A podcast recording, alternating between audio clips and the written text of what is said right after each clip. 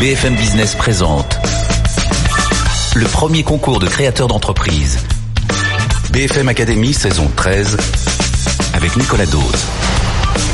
Bonjour, bienvenue BFM Academy. Voilà, c'est la suite. Ils sont trois entrepreneurs à nouveau avec nous aujourd'hui, sélectionnés par Geoffroy de Bec de Lièvre. Bonjour Geoffroy. Bonjour Nicolas. Qui est avec nous pour la deuxième saison, hein, c'est ça Deuxième saison. Deuxième saison. Et alors vous connaissez le principe de la BFM Academy. Ils sont trois en début d'émission, mais il n'en restera qu'un qui sera désigné par Geoffroy. On a joué à ce petit jeu déjà la semaine dernière avec Chantal Baudron, nouvelle nouveau coach de la BFM Academy. Et donc elle a désigné son finaliste, le premier finaliste de la grande finale du mois de juin. Il s'appelle Florent de Stahl. Il a créé 10 to 11. C'est de la blockchain privée au service des entreprises. Et aujourd'hui, il va falloir départager trois entrepreneurs. Le premier s'appelle Emmanuel Freund. Bonjour. Bonjour. Vous avez créé Blade et vous êtes dans l'informatique. Ça fait un peu ringard de dire ça, ça fait un peu années 90, mais on va comprendre pourquoi.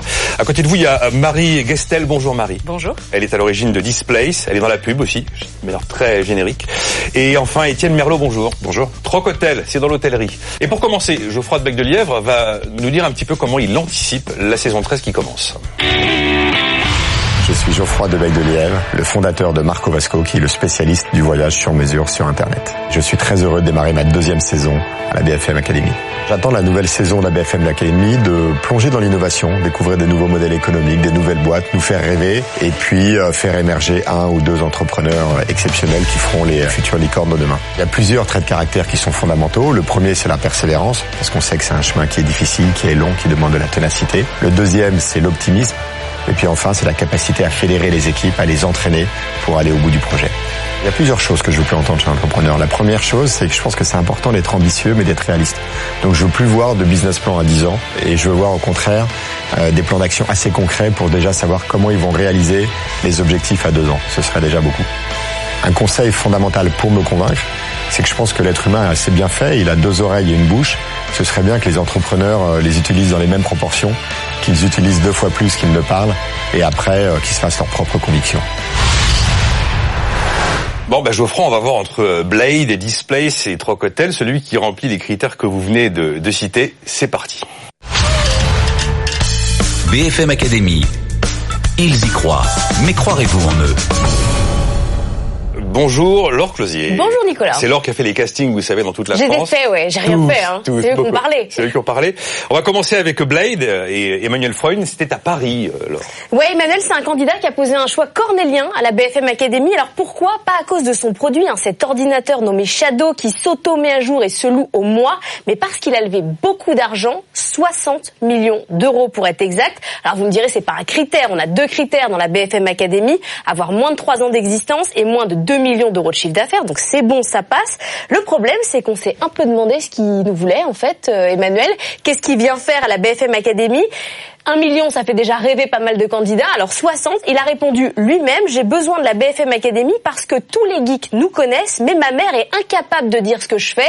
Donc en fait, il se sert de nous pour pouvoir Pour parler à sa mère. maman. Alors on est d'accord, on est d'accord avec ça. Et ben écoutez, Emmanuel, euh, Bon. allons-y, servez-vous de nous. Votre défi quand même, être limpide pour justement bien se faire comprendre auprès de sa mère. Alors, on va essayer d'être limpide. hein. Le Shadow PC, c'est tout simplement comme un PC seulement. euh, C'est complètement dans le cloud, c'est complètement virtuel et ça fonctionne par abonnement. Bon, je passe la parole à Geoffroy de Bec de Lièvre pour en savoir plus. Oui, c'est ça. C'est un boîtier que l'on branche à un clavier, à une souris, à un écran, et ça permet d'avoir son ordinateur sur soi partout.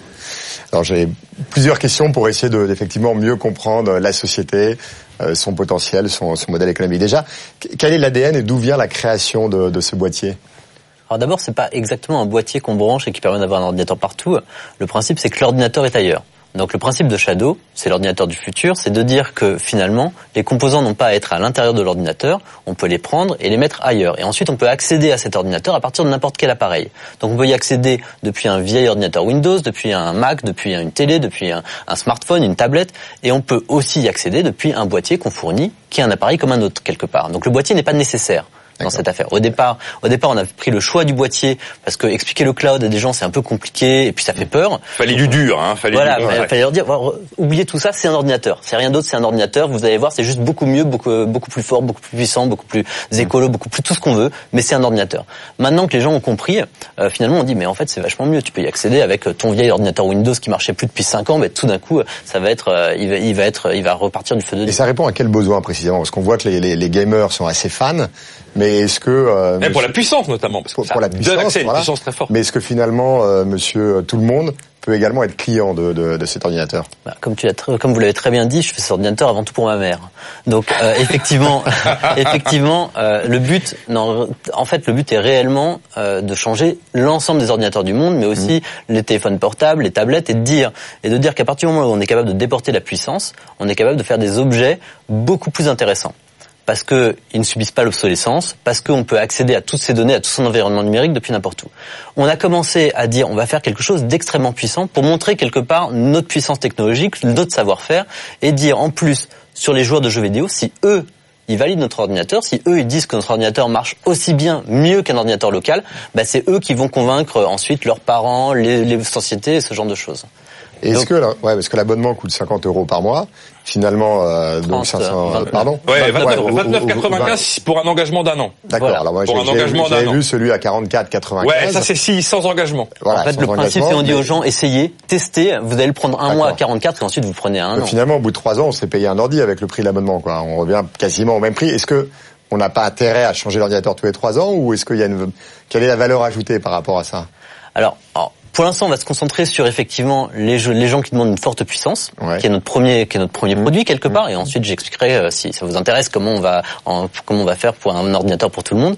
Cet ordinateur-là, il correspond à un ordinateur d'une valeur entre 1500 et 2000 euros. Mmh. Donc effectivement, 30 euros par mois, bah, c'est pas au bout de 3 ans, c'est au bout de 4 ans ou 5 ans qu'on atteint la, le 1500 ou 2000 euros. En plus de ça, un ordinateur classique, au bout de 3 ans, il est déjà dépassé. C'est-à-dire que surtout dans le milieu du jeu vidéo, il y a des nouvelles cartes graphiques tous les ans et demi ou tous les deux ans. Donc son ordinateur, en plus, il y a un truc qui, un composant qui casse, un, un- une alimentation qui pète, enfin n'importe quoi. Il faut changer les trucs à l'intérieur. Donc dans tous les cas, euh, ça va revenir plus cher. Et puis il y a le coût d'électricité aussi. Un ordinateur de gamer, ça prend, euh, ça, coûte en moyenne. Je vous épargne les calculs euh, différents, mais ça coûte en moyenne entre 100 et 200 euros par an, rien qu'à la facture d'électricité.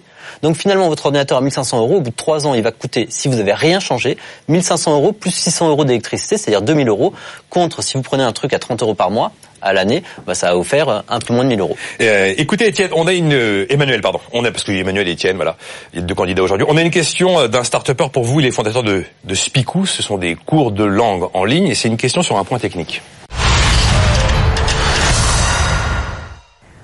Comment est-ce possible que la vitesse de connexion n'influe pas directement sur les performances que vous proposez? Eh, sacrée question, on est obligé d'avoir une super connexion pour votre système. Si on n'a pas une super connexion, moi mon ordi dans le train, s'il n'y a pas de connexion, il fonctionne. C'est vrai. Votre ordi dans le train, il fonctionne s'il n'y a pas de connexion. Mais notre ordi, c'est un peu comme euh, qu'on peut imaginer, un peu comme euh, les Netflix, les Spotify, ce genre de choses. C'est-à-dire ce- cette nouvelle utilisation des services. Spotify, quand vous n'avez pas de connexion, vous avez sélectionné trois, quatre musiques, une dizaine de musiques qui marchent hors Internet. Puis dès que vous avez une connexion, vous avez accès à tout l'internet, toutes les musiques du monde. Et là, c'est pareil quelque part. Cet ordinateur, quand et c'est vers ça qu'on va. Quand on a Internet, on a une puissance phénoménale, tous les logiciels du monde, un espace disque complètement dingue. Et puis, dès qu'on n'a plus Internet, effectivement, on peut décider de quelles applications et de quelles, quelles choses on va pouvoir utiliser. Dernière Donc, question Geoffroy. Ouais. Et alors comment dépasser euh, le monde fermé un peu des geeks et le faire connaître au grand public et euh, finalement pour euh, pour tout le monde? Ça commence déjà en fait. Ça commence déjà, même si nous, pour l'instant, on veut se déployer le plus vite possible et plutôt à l'international sur les geeks, parce que les geeks, il y en a beaucoup. En fait, bah, en fait, même si on communique énormément sur les gamers, sur les joueurs de jeux vidéo, les gens s'aperçoivent qu'on vend juste un ordinateur et on commence à avoir des gens qui, des gens qui demandent la puissance de calcul, des architectes, des développeurs, des, des, euh, des éditeurs qui, qui commencent à venir, des sociétés aussi, simplement des startups qui cherchent le modèle de l'ordinateur à louer, et puis euh, juste des gens qui ont besoin d'un ordinateur parce que c'est plus efficace. Elle s'appelle Marie Gastel, c'est notre deuxième créatrice d'entreprise cette semaine. Elle a créé Displace et elle avait la connaissance de Laure Closier, c'était à Bordeaux, Laure. Mais quelle chance Mais oui, Marie est une spécialiste du DDoH. Alors Je- là, ouais, mon Dieu, mais qu'est-ce que c'est? Est-ce que c'est pire que la blockchain? On a peur. Mais non, c'est simple. Elle propose aux entreprises de louer les écrans publicitaires. Attention, j'ai bien dit écran et pas panneau. C'est pour faire de la publicité vidéo et ciblée de préférence. Alors elles sont deux à la tête de Displace. On connaît pas euh, l'associée de Marie. Marie, elle a passé le casting à Bordeaux, ESC Toulouse, ancienne de chez Cdiscount. Elle est très convaincante. On l'a vu au casting, à l'aise en communication, très claire dans son discours. Je crois que c'est la première start-up à avoir intégré le village Baïséa à Bordeaux. Je suis à peu près sûr que Blade, ça les ferait pas une seconde. Et alors, je vous raconte une anecdote, c'est que Jean-Charles Decaux, qui est venu sur BFM Business il y a pas très longtemps, a dit j'ai un problème. Personne n'utilise les écrans digitaux que moi je commercialise. J'ai besoin euh, que euh, les, marques comprennent qu'elles peuvent utiliser ce genre de produit.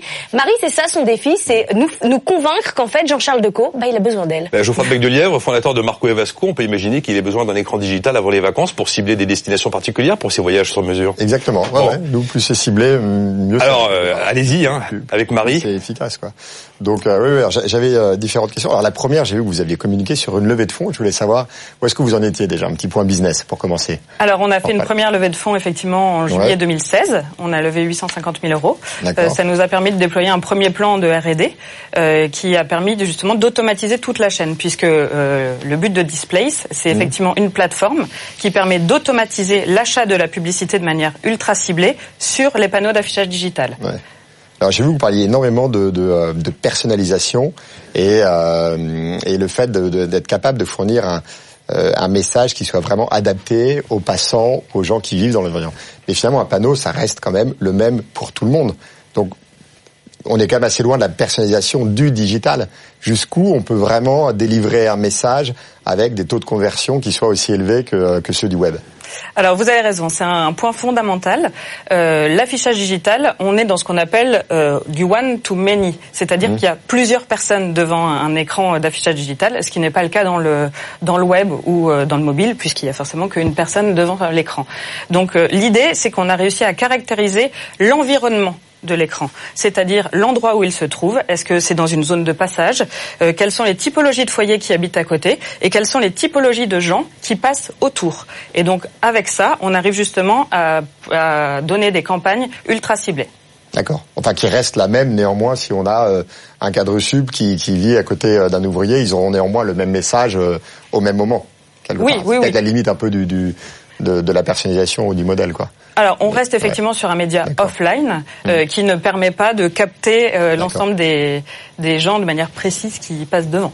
Est-ce qu'il y a un risque un jour que des, euh, des acteurs comme Google viennent sur ce marché, selon vous? Ah oui, oui, oui. Ouais. Comment est-ce que Oui. vous allez lutter contre Parce que c'est difficile quand on commence à être concurrent à des euh, euh, aux Gafa, c'est jamais un exercice simple. Alors le, le premier sujet, c'est que s'ils y vont, euh, c'est que effectivement le marché est extrêmement important. Euh, on est sur un, un marché en affichage digital qui est en très forte croissance. C'est le premier média euh, qui a eu la plus forte croissance l'année dernière, plus 16% devant Internet. Euh, et, et Google va a toujours une, une façon d'aller sur les médias en rajoutant une brique à son offre. Euh, au départ, effectivement sur le web, puis sur le mobile, puis sur la vidéo.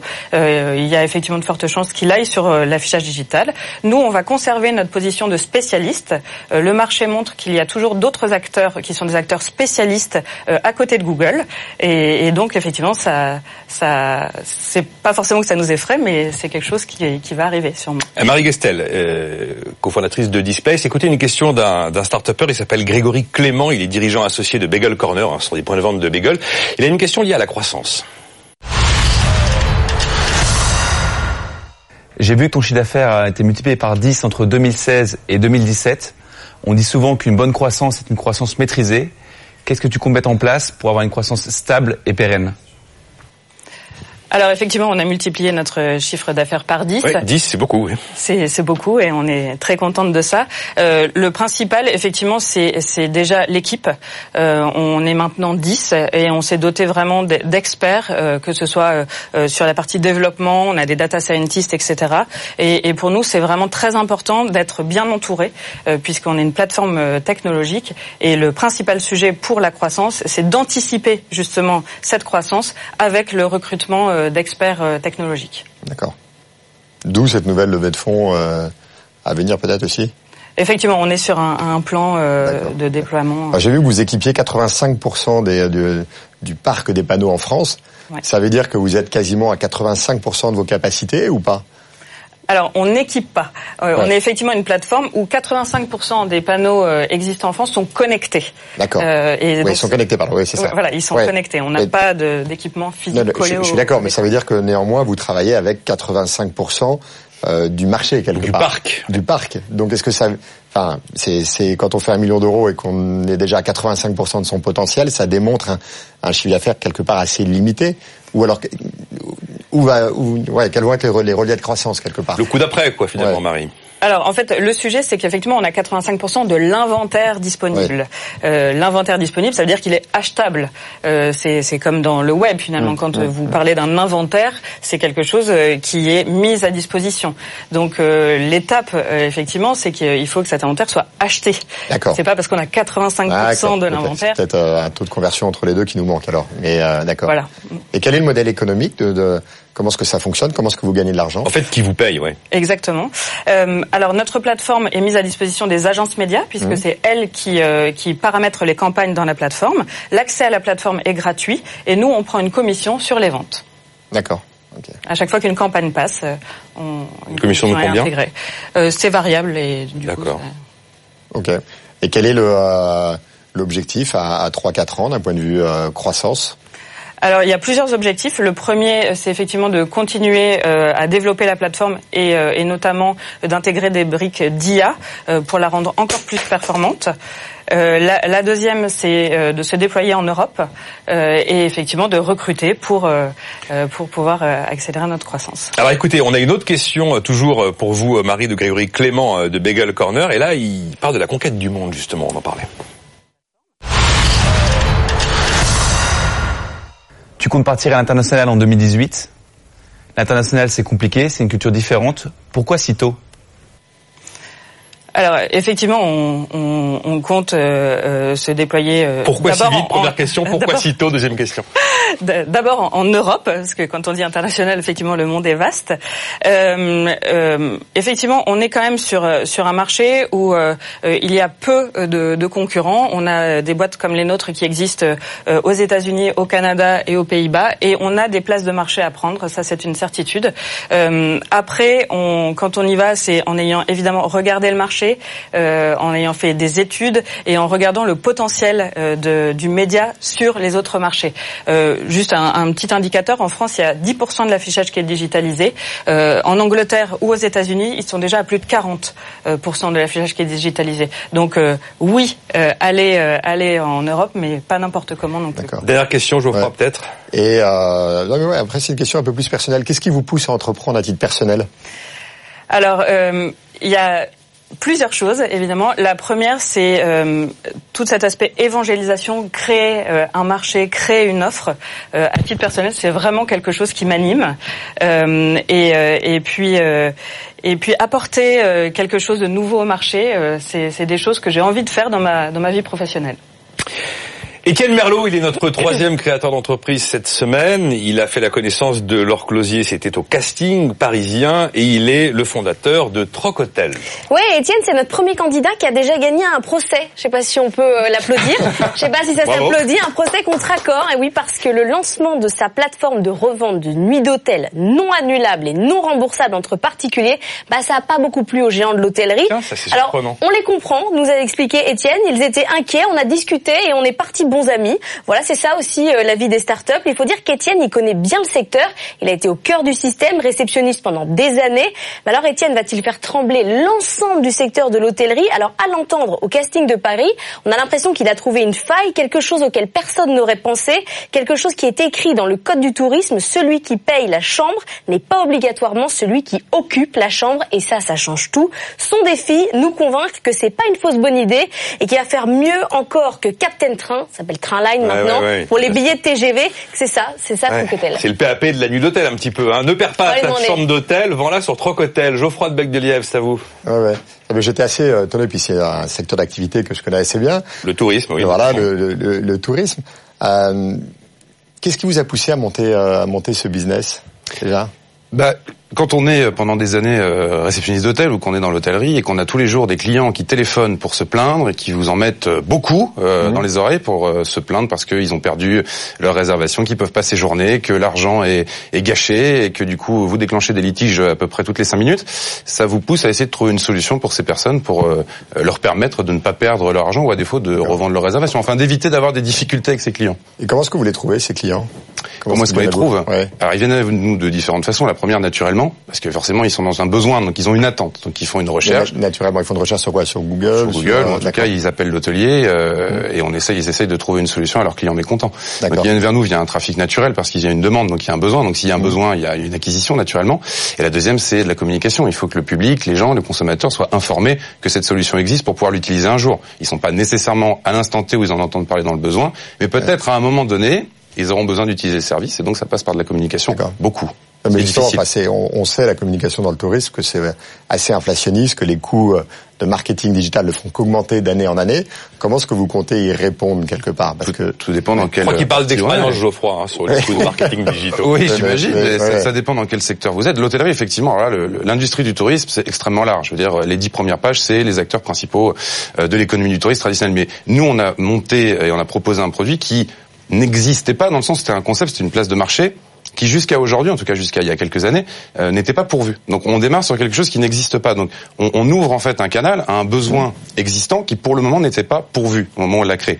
Donc naturellement, les gens arrivent, en tout cas une partie, par le bouche-oreille et par la croissance euh, de l'évolution de la communauté, puisque c'est une création de communauté, ben on évolue jusqu'au moment où effectivement cette communauté est suffisamment importante pour se répandre et se diffuser, à la condition, un, qu'il y a un service client de qualité, en tout cas qu'on soit à l'écoute des gens, du consommateur mmh. qui a besoin d'utiliser le produit, euh, et, euh, et deux, qu'on ait un, un, service proposé qui soit assez irréprochable, notamment d'un point de vue légal, mais pas que, euh, au niveau de, de ses fonctionnalités, de sa manière d'appréhender justement ce, ce besoin, oui. D'accord, ouais. Mais comment vous allez, parce que là, au bout de, de 4 ans, vous faites donc 265 000 euros de, de commission, ce qui n'est pas beaucoup dans le tourisme, parce que généralement... Voilà, pour 5 millions d'euros de volume d'affaires en 2017. Pour 5 millions d'euros de, de, de volume d'affaires, euh, pour commencer à faire une société qui fait plusieurs millions de, de, de, commissions, même idéalement de résultats dans quelques années, ça va nécessiter des capitaux assez euh, assez élevés. Absolument. Comment est-ce que vous comptez vous y prendre là-dessus? On va travailler. D'accord. Bah, si prendre très, très, concrètement, on, on, a on a eu des, des, rencontres diverses avec des professionnels de l'hôtellerie.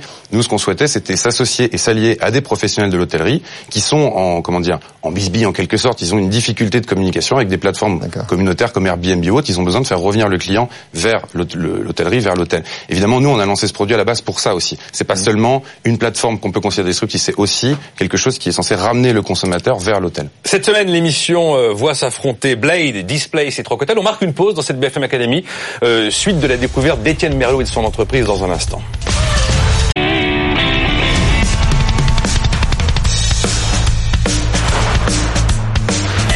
BFM Business présente le premier concours de créateurs d'entreprise.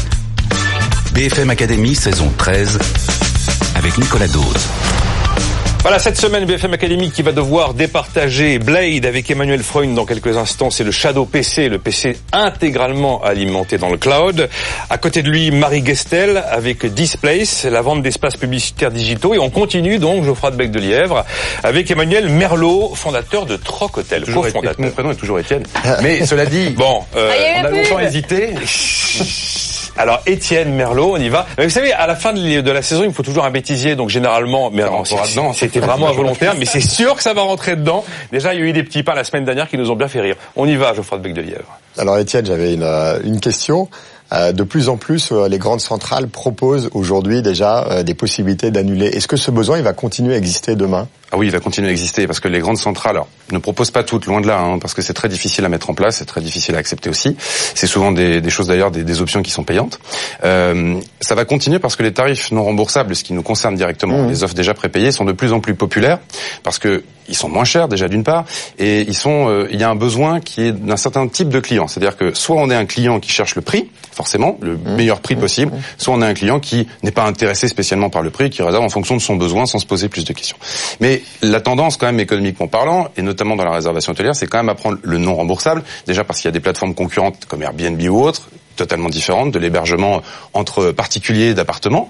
Et donc forcément, les gens voient des prix inférieurs sur d'autres plateformes, donc ils recherchent le meilleur prix sur les plateformes de réservation en ligne. Est-ce que l'hôtelier il est content? Parce qu'il aime bien maîtriser son prix. C'est une vraie question ça. Son stock.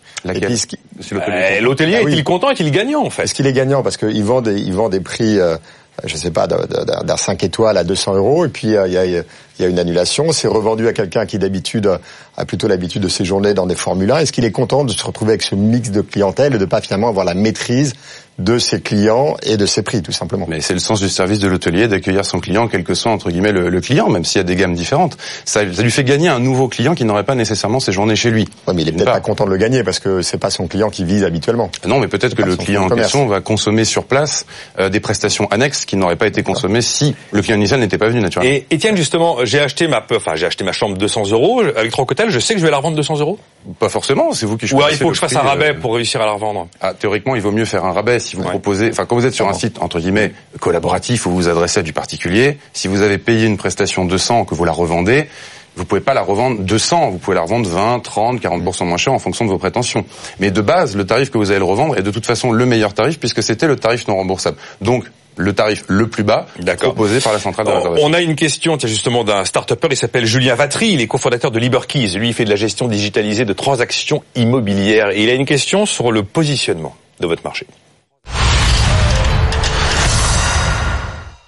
Aujourd'hui, vous êtes plutôt sur le premier prix. Comment allez-vous faire pour augmenter les deux gammes?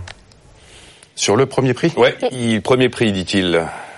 Quel premier prix? Bah, j'imagine qu'il parle probablement des gammes d'hôtels, quoi. Des. Euh, ah non, on a des gammes, euh, on a des gammes très différentes. On va d'un hôtel, euh, d'un hôtel économique, effectivement, euh, une étoile, deux étoiles, à des établissements cinq étoiles à travers le monde, à Dubaï, à New York. À travers le monde, tout type de catégorie d'hôtels, vous arrivez à tout couvrir. Oui, parce qu'en fait, ça dépend de, du consommateur qui a acheté sa réservation. Donc évidemment, on a des consommateurs qui avaient acheté une chambre dans un petit établissement au bord de l'autoroute ou à côté d'Orly pour prendre son avion le lendemain, et un autre qui avait réservé une semaine à, à New York, tout compris. Donc c'est pas le même client, mais évidemment, c'est pas la même offre. On a une petite minute pour terminer, Geoffroy. Ah ouais, alors il y a beaucoup de clients qui ont peur d'utiliser ce service également, parce qu'ils savent pas ce qu'ils vont attendre. Est-ce que c'est pas un peu parce que déjà les, les, coûts de développement sont coûteux, les coûts marketing sont coûteux, mais en plus on a l'impression qu'il faut évangéliser mhm. le marché pour faire en, sorte qu'ils aient conscience, qu'ils aient confiance dans le produit. Comment est-ce que vous allez faire là-dessus? Alors il y a deux choses. La première, c'est que les, les, plateformes collaboratives comme les nôtres, il n'y a pas que nous, hein, le billet de train, le billet de mmh. concert, il y a même des gens qui mmh. se sont essayés au vol. Bon, ça n'a pas fonctionné, mais enfin bon, c'est comme ça. Ouais. C'est pas forcément très évident.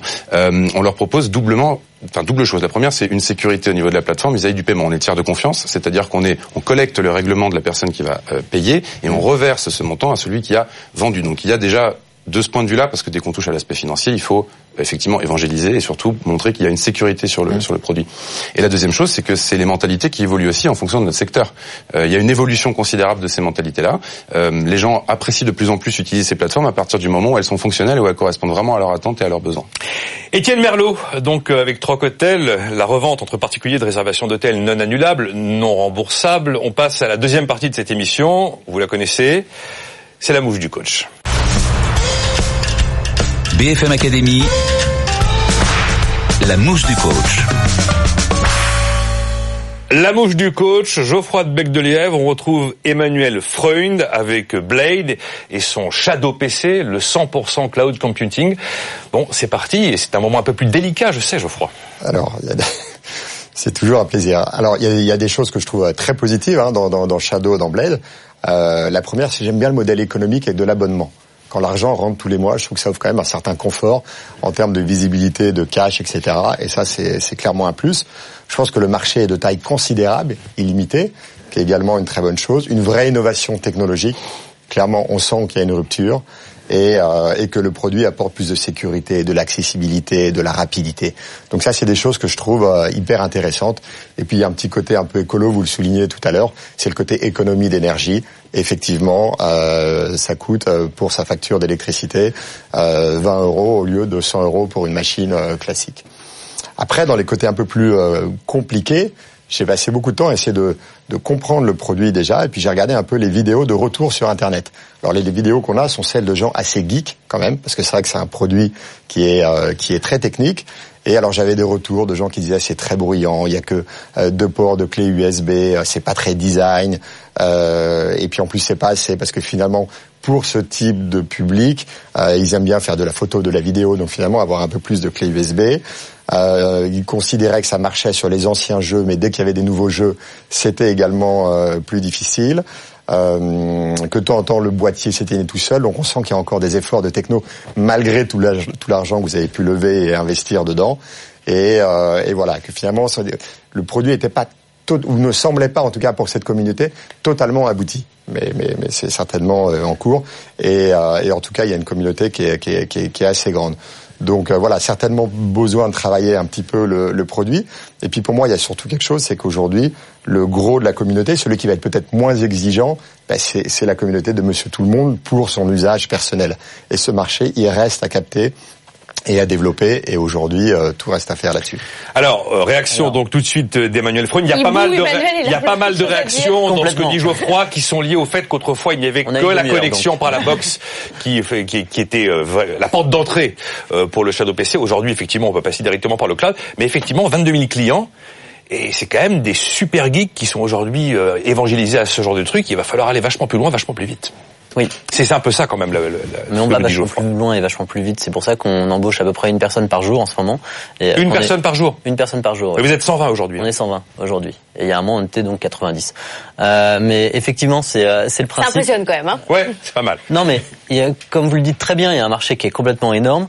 Et alors pour revenir sur le produit, euh, sur sur la jeunesse du produit, quelque part, d'abord c'est c'est le premier ordinateur au monde à s'améliorer avec le temps. C'est exceptionnel. C'est un ordinateur, normalement, ça se dégrade, celui-là, il s'améliore. Faut faire vite, je vous, vous le cache pas, Emmanuel. Et ensuite, c'est une innovation technologique complète. Donc il y a plein de gens qui en parlent et ils adorent ça. On a 85% de taux de satisfaction sur nos utilisateurs, c'est énorme.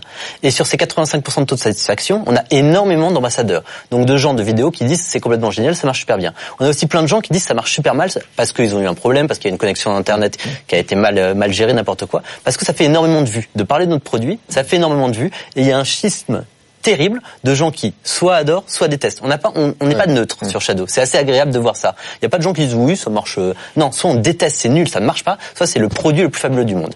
Et pour arriver sur ce grand marché, hein. pour conclure, pour arriver sur ce grand marché de l'ensemble de la population euh, mondiale, effectivement, euh, les gamers, c'est un point d'entrée. C'est comme Facebook avec son université, c'est un point d'entrée parfait parce qu'on peut se déployer de par le monde. Il y a 600 millions de gamers dans le monde, de geeks comme vous les appelez. Donc c'est énorme. Donc ces 600 millions là, on a un produit avec une véritable innovation et un avantage concurrentiel énorme quand on aura conclu, quand on aura réussi à prendre, à capter ce marché-là, faire une offre B2B là où on a déjà plein de demandes, c'est extrêmement facile en fait.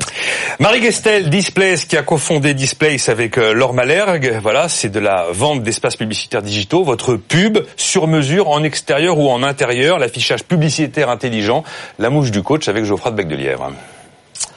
Alors déjà, moi j'ai été impressionné dans les, dans les côtés positifs par la vidéo euh, qui explique le concept. Je trouve que c'est vraiment euh, hyper didactique. On parle du problème, on parle de la solution, on parle des avantages, et, euh, et c'est vraiment très clair. Le comment on va cibler les consommateurs, le comment ça marche. Euh, J'ai été euh, très impressionné. Après, je pense que c'est également une belle innovation. C'est pas révolutionnaire, mais ça reste une innovation par rapport aux panneaux d'affichage traditionnels, et, et c'est bien que ça évolue. je pense que c'est clairement dans l'air du temps. On voit dans les côtés positifs que finalement le taux de pénétration en France de ce marché est très faible, 10% c'est rien par rapport aux États-Unis. Donc on peut imaginer un beau potentiel de croissance à venir. Et puis euh, il y a une équipe qui semble complémentaire. On a vu que les débuts étaient un peu durs, mais vous aviez trouvé la bonne associée avec qui euh, avec qui avancer. Et puis vous donnez les moyens de votre ambition avec une première levée de fonds et puis une croissance. On est tous euh, très sensibles à ça. Multiplié par 10 son chiffre d'affaires en une année, c'est extraordinaire et déjà un million d'euros de de réaliser. Voilà, et puis 12 emplois à Bordeaux. Donc que des choses euh, positives. Après, euh, dans les points de, de, faiblesse pour moi, euh, la première chose, c'est je trouve qu'on parle beaucoup de, de, personnalisation, mais finalement on est quand même assez loin de messages personnalisés parce que ça reste du mass market. On va toucher l'intégralité des passants. Et finalement, dans les passants, il peut y avoir absolument tout le monde. Tout le monde va faire ses courses au centre commercial, toute typologie d'habitants, pas forcément les celles que l'on souhaite euh, viser. Euh, ça, c'est la première chose. Euh, je, trouve qu'on reste passif finalement, on n'est pas proactif. Euh, c'est vrai que Google est un, est un frein, on va en parler après avec euh, avec Étienne, mais quelqu'un qui fait une demande, une requête sur Google, il a une demande, c'est un besoin euh, proactif et c'est exprimé. Là, quelque part, de nouveau, il est assisté et on sait que le display convertit quand même moins bien, on le voit dans le digital d'une manière générale. Donc je serais assez curieux d'avoir les, le résultat euh, du nombre de gens qui consomment derrière. Je pense que c'est difficile à obtenir. En tout cas, on n'est pas capable de le traquer de nouveau là-dessus. Je pense que c'est quelque chose qui est, qui est assez compliqué. Et puis, euh, et puis après, l'autre point de faiblesse, c'est que si vous avez déjà 85% du parc qui potentiellement peut utiliser votre solution, c'est que vous êtes à un niveau de maturité ou d'avancée qui est assez élevé et avec uniquement un million d'euros de chiffre d'affaires. Donc là, j'ai mal, j'ai du mal à voir quelle est la croissance de demain finalement sur ce marché, Alors, si ce n'est l'international. digital. Marie Guessel, on va reprendre les points assez rapidement parce qu'on a peu de temps, soulevé par Geoffroy de Bec de Lièvre. Euh, la personnalisation, c'est ce qu'on attend automatiquement d'un phénomène de digitalisation d'une activité. Et là, Geoffroy constate que bah, la personnalisation, elle existe, mais de manière assez limitée en fait. Alors euh, effectivement, il faut, je pense, reprendre un premier sujet qui est que euh, l'affichage digital, comme son nom l'indique, reste quand même de l'affichage et donc un média offline. Euh, et comme je l'ai précisé tout à l'heure, euh, on est effectivement sur un média où il n'y a pas forcément de clics et il n'y a, il y a pas de cookies et il y a plusieurs personnes euh, en même temps. Donc c'est le fameux client passif dont parlait Geoffroy. Hein. Voilà, mais du coup c'est quand même quelque chose qui qu'on retrouve dans l'affichage et dans d'autres médias offline d'une manière générale. Donc ça c'est c'est le premier point important, c'est de dire que bah, finalement l'affichage digital reste de l'affichage qui est amélioré, euh, amélioré justement par, par sa partie digitalisation. Et euh, ce qu'on apporte justement au marché, c'est euh, la possibilité de personnaliser, mais surtout de cibler. Et le ciblage euh, se fait grâce à l'extérieur, à, l'intérieur, dans les magasins. Exactement, voilà. à l'extérieur, à l'intérieur, euh, et le ciblage peut se faire, euh, comme on l'a vu tout à l'heure, par plein de façons différentes, que ce soit la géographie, euh, autour des points de vente, euh, autour d'une audience. Euh, et euh, je, je, voudrais juste préciser que euh, l'affichage digital n'est pas que dans la rue ou, ou dans les malls. Il y a plein de nouveaux écrans qui, qui se développent au fur et à mesure. Il y en a dans les golfs, dans les salles de fitness, dans les pharmacies, dans les salles d'attente des médecins, etc. Et du coup, ça permet justement de balayer une très large cible de population. Je vais retirer une dernière question avant de terminer. 85% du parc, est-ce que vous n'êtes pas à maturité, trop à maturité? Non, justement, puisque l'intérêt, euh, c'est de pouvoir proposer une possibilité de ciblage la plus large possible, euh, du coup d'avoir un, un, entonnoir large, et ça, c'est ces 85%, mais la campagne permet de cibler, de cibler, de cibler pour euh, ne pouvoir acheter que les panneaux utiles. Mmh. Euh, on est sur un marché où, euh, d'une manière générale, avant, on achète par pack des, sur des formes de publicité déjà consolidées. Là, on va aller uniquement acheter le panneau qui correspond à ma cible. Étienne Merlot et euh, Jérôme Rouvron ont créé Troc Hôtel. C'est de la revente de chambres d'hôtel non annulables et non remboursables entre particuliers. La mouche du coach toujours avec Geoffroy. Alors c'est un secteur que, que, que j'aime beaucoup. Je vais essayer, je suis peut-être un peu plus critique, donc je vais essayer de rester très objectif. Il a pas de chance en fait. Il a pas de chance. Mauvaise Je sais pas si c'est un avantage ou pas. Mais euh, alors dans les plus, moi déjà, je trouve que l'idée est très simple facile, c'est de se dire effectivement on a une chambre d'hôtel, elle est elle est pas remboursable par l'annulable. C'est sympa de pouvoir la monétiser et, euh, ça c'est vraiment euh, très chouette. Euh, une belle expérience de l'hôtellerie, même si c'est assez différent d'être de gérer un hôtel que de vendre et de distribuer des nuits d'hôtel, mais euh, mais clairement euh, c'est un plus. Et puis dans votre euh, présentation, il y avait cette volonté, et je pense qu'elle est absolument nécessaire, d'aller recruter des clients euh, à travers des partenariats et une communauté fermée. Et je pense que c'est absolument crucial parce qu'on sait que sinon il y a une explosion des coûts marketing et que c'est pas tenable. Donc ça c'est sur les côtés très positifs. Et puis là où j'ai des doutes sur le modèle, euh, ou les, les, les, signaux négatifs pour moi, c'est que je trouve déjà le, le chiffre d'affaires est pas très élevé au bout de 4 ans dans, le, dans, dans, dans cette industrie. On parle d'un volume d'affaires qui, qui fait rêver, c'est 5 millions, mais en fait, dans notre métier, on raisonne en commission. Et finalement, le chiffre d'affaires, c'est les commissions. Et là, on parle de 265 000 euros au bout de 4 ans, ce qui n'est pas beaucoup. Euh, J'ai beaucoup regardé également comment évoluer ce marché sur les États-Unis mmh. et avec les grands leaders. Et euh, finalement, on voit que le leader qui a levé 7 millions d'euros il y a 10 ans fait pas grand-chose et que les avis clients, les retours sont pas très positifs. Donc on n'a pas vu un engouement exceptionnel encore sur ce marché. Vous pouvez peut-être faire mieux euh, en France, mais j'ai surtout vu des gens hyper frustrés, hyper inquiets, et puis surtout j'ai regardé les chiffres de cette société en question et ça fait pas ça fait pas vraiment rêver. Donc je ne sais pas si euh, l'investisseur retrouvera euh, ses billes là-dessus. Moi là où je me enfin ce qui me questionne le plus, c'est vraiment sur le modèle économique. Je pense que c'est un secteur où pour y arriver, il faut des moyens colossaux, aussi bien d'un point de vue développement que d'un point de vue coût marketing. Et là-dessus, vraiment, je me demande comment vous allez faire pour y arriver, parce que on se bat à coups de millions. Enfin, nous, on dépense des millions, et vraiment, c'est quelque chose euh, sur lequel j'ai des réserves. On a deux minutes donc pour répondre aux interrogations de Geoffroy et Étienne Merlot. D'abord sur la faiblesse du chiffre d'affaires quatre ans après. Alors, euh, la faiblesse, alors vous avez raison, de toute façon c'est un, marché qui est compliqué, c'est un marché natif. Comme vous l'avez dit au début, euh, là on a eu effectivement, euh, on a été attaqué un petit peu de toutes parts quand on a lancé. C'est-à-dire que c'est pas qu'on a perdu deux ans, mais c'est qu'il a fallu rôder pendant deux ans et la connaissance de ce nouveau marché, et convaincre les partenaires hôteliers, il y en a, ils n'étaient pas forcément convaincus. D'ailleurs, ils se retournaient contre nous. Euh, il a fallu débroussailler un petit peu le terrain. Pendant, ça a duré deux ans. Aussi au niveau de la plateforme. Il a fallu, euh, quand on l'a lancé euh, Trocotel avec Jérôme Rouvron, donc on a on a lancé selon notre idée, c'est-à-dire selon ce qu'on avait euh, pensé qui plairait aux clients, les fonctionnalités, etc. On s'est rendu compte que le consommateur, il avait des attentes, il avait des besoins sur la plateforme qui étaient très différents. On est passé de 200 demandes euh, parce que les gens comprenaient pas comment utiliser, ils connaissaient pas le marché, à 2, 4 par jour. Donc on a adapté déjà le produit pour qu'il corresponde aux attentes du mmh. consommateur. Et on a débroussaillé le terrain pour que à la fois les professionnels du secteur d'hôtellerie, qui est un métier, une industrie extrêmement fermée, très difficile, euh, comprennent l'intérêt de ce produit aussi bien pour eux que pour leurs clients natifs que pour leurs nouveaux clients. Donc ça, c'est d'un point de vue euh, année et chiffres. Effectivement, on a commencé à faire euh, du chiffre et à vendre des réservations réellement une fois qu'on avait débroussé le terrain en deux ans. D'accord. Donc le changement, c'est maintenant pour vous, Oui, le, voilà, le, le changement, c'est maintenant. Il y en a qui sont passés déjà, il y a quelques années dire ça, ça n'a pas beaucoup forcément changé. L'autre interrogation de Geoffroy, notamment à la lecture du track record du leader américain qui est un peu à la peine, c'est que bah, c'est un modèle économique qui est gourmand en investissement, gourmand en capital, gourmand en marketing. C'est chaud, quoi. Mais on les a rencontrés, euh, nos, nos, concurrents américains. On est allé à New York pour les rencontrer l'été dernier, Romer mmh. Travel. Mmh. Et en fait, ils ont un modèle qui est très différent du nôtre, c'est-à-dire qu'ils ils font effectivement euh, la même chose. Ils proposent des réservations non remboursables de particuliers, mais ils incluent aussi des réservations de professionnels. C'est-à-dire que c'est un peu voilà le, le, bon coin de la réservation hôtelière avec du professionnel, du particulier. Et donc ils se sont mis dans un système avec un channel manager. Donc ils, finalement ils sont distributeurs. Donc ils deviennent distributeurs. Donc ils ne sont pas exactement sur le même modèle. Et les, la législation aux États-Unis n'est pas du tout la même. Et pour terminer, comme vous le disiez, ce qui est extrêmement important, c'est d'aller au cœur en fait de là où sont les clients des hôtels et des réservations, c'est-à-dire soit sur les centrales de réservation, soit au sein des hôtels. Et là, il faut les convaincre, et c'est eux qui peuvent aussi nous ramener de la clientèle et des utilisateurs, parce qu'ils en ont le besoin eux-mêmes. Ils sont trois aujourd'hui, mais il n'en restera qu'un, ça c'est la règle. Blade, Display, Stroke Hotel, et maintenant, c'est le choix du coach. BFM Academy. Le choix du coach.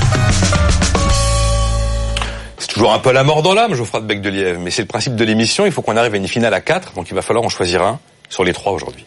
C'est hyper difficile. Bon, alors bah, je vous écoute. Je suis arrivé, j'avais pas la réponse et, et ça reste. Vous êtes arrivé, vous n'aviez pas la réponse. Non, bon, non, non, j'avais pas la réponse et, et ça reste compliqué euh, maintenant. Euh, notamment, alors même si j'ai une appétence et une affinité pour l'industrie du, tourisme et de l'hôtellerie, j'ai écarté ce modèle parce que je pense qu'il est vraiment trop compliqué d'un point de vue modèle économique et c'est là-dessus que j'ai des grosses réserves. Et après, euh, sur Blade et Display CE, là, c'est hyper dur. Euh... Ah mais c'est vraiment pas. Non, non, non, non, non. Non, mais c'est vraiment hyper dur. Il, y a, il, y a, des, il y a des choses euh, que je trouve euh, très séduisantes sur chacun des deux. Euh, je, je, crois que je, je, vais choisir. Je vais choisir Display CE. Euh, parce que je pense que euh, euh, déjà c'est un modèle que je trouve plus facile à comprendre et économiquement déjà un peu plus rentable et je suis toujours assez sensible à ça.